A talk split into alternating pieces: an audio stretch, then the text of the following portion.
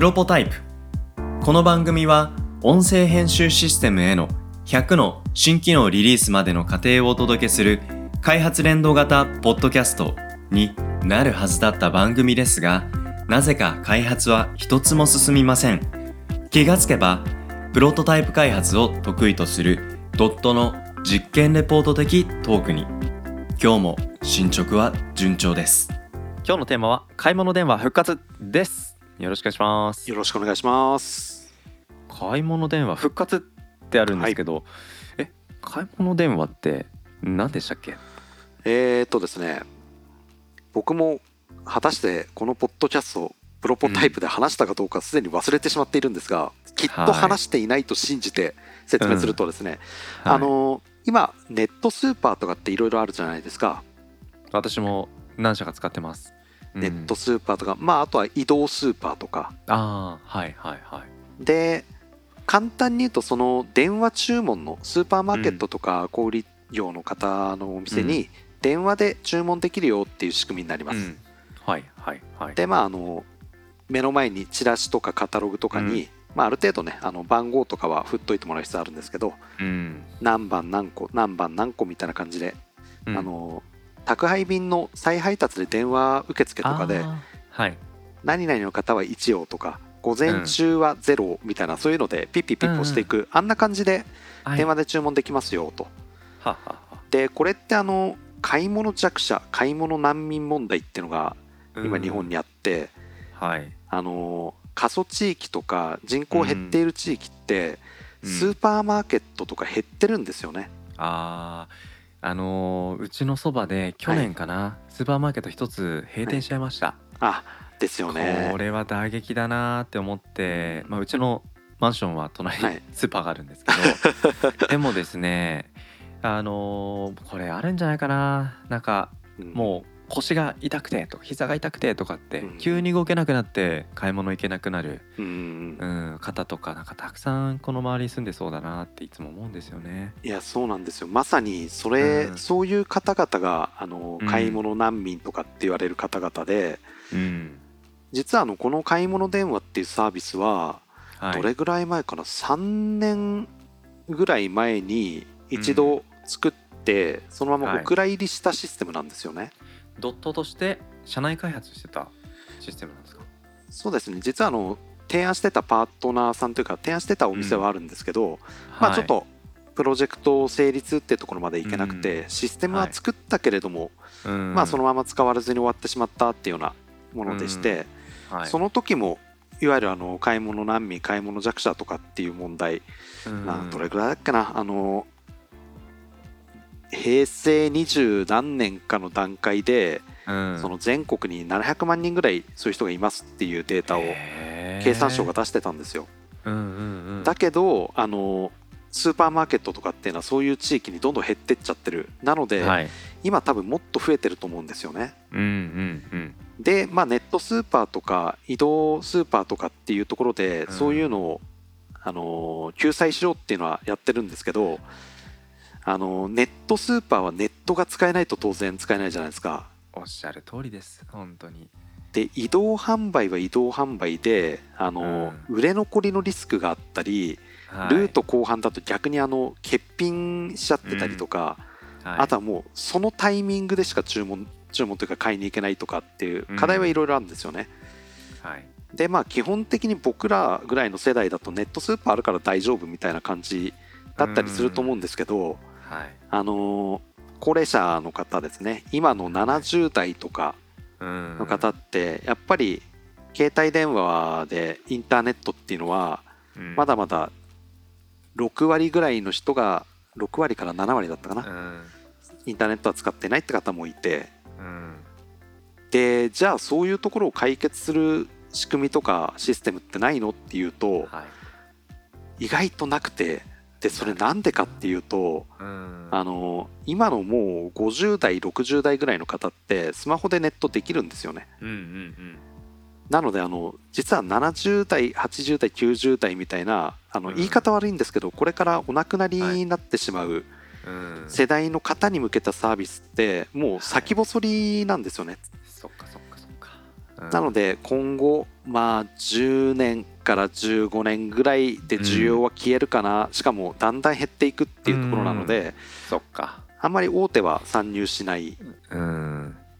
ただ僕らぐらいの規模だと別うん。にそのねえー需要っていうのが減ってったとしてもうん。10年残ってでかつ、まあ売り上げもそこそこ立つんだったうらんうん。全然僕らはできますよっていうちっちゃい会社ならではの強みがあっ確てうんうんでじゃああのすごいシンプルな電話注文システム作ってみましょうかっていうのがうんうん。買い物電話なんですね。うんなるほどな、はい。いやー今すごいなるほどなと思いましたね。大きい組織で、やっぱり一気にチーム組んで何か大きな開発っていうのは、いいこともありますけどこういう小回りの効いた売上規模がある程度大きすぎなくていいっていう、うんううん。んうん。数百億っていうものじゃなくてうん。まあななんならあの数億円の売上規模でもっていうようなケースも中にはあると思うんですよ。いやもっと低くてもいいかなと思っていて、うん。うん。数百万とかうん。うんまあ、場合によってはもうさらに数十万でも成立するような形で作ることってうん。ちっちゃい会社の場合はできると思うので、ですね。うんうんうん。いやだからこういう小さい会社が小回り聞いてこういうことに投資というかチャレンジをしていくっていうねうん。うんことの意義っていうのは実はそういうマイナーマーケットにおいてはすごいあ大事なうん存在ですよね。そうですね。でうん。ちなみにこの買い物電話っていうのは、もうはい。本当にシンプルな仕組みになっていてはい。あのーまあ作り込もうと思えばいろんな機能うん。っていうのはもちろん我々は作れるわけなんですけど、実はですねこの買い物電話っていう仕組み値段をもう公開してるんですけど、はい。これね結構驚きの安さだと思うんですけどはい。このシステムの月額基本料金っていうのは、はい。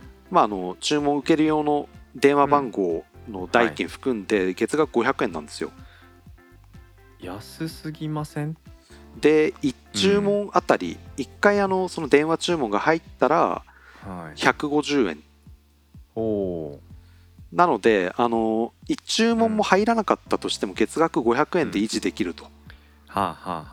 いう形なのであのまあ地方のちっちゃいスーパーじゃなくても小売店とかうん。あのスーパーマーケットないから小売店が結構はい。社会のインフラ支えてるみたいな地域もあるので、そういうところでも導入できるよっていう風な形なるほど。の価格設定にしていてで、まあ、そういう設定なのであんまり高機能は望まないでくださいねと、もう例えばうんネットスーパーの仕組みがあってそこに電話もやるようにしたいからシステム連携してとかっていうのは対応できないので電話注文が来たらそれはあのメールとかで通知が来るからそれは店員さんがうんそのもうすでにあるネットスーパーの方にデータの打ち込みは自分でやってくださいねってういう、んもう割り切りのシステムなんですよね。なるほどな。はあはあはあはあなので、高まあね機能すぎないもはのでリリースできるっていう文脈があればいいんでしょうね。そうですね、もうあの、ううんちはこういうところまでしか提供できませんっていうはい。形でズバッとやらせてもらってるので、うんうんうん。だからこんな価格で出せるんですっていう。うんうんうん。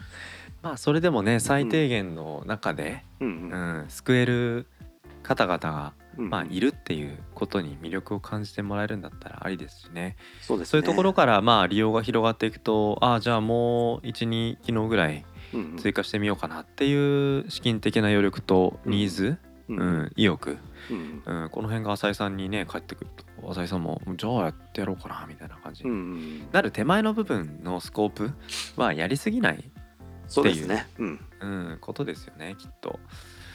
いやー自社サービス保育足すだけじゃなかったんですねとかって言って。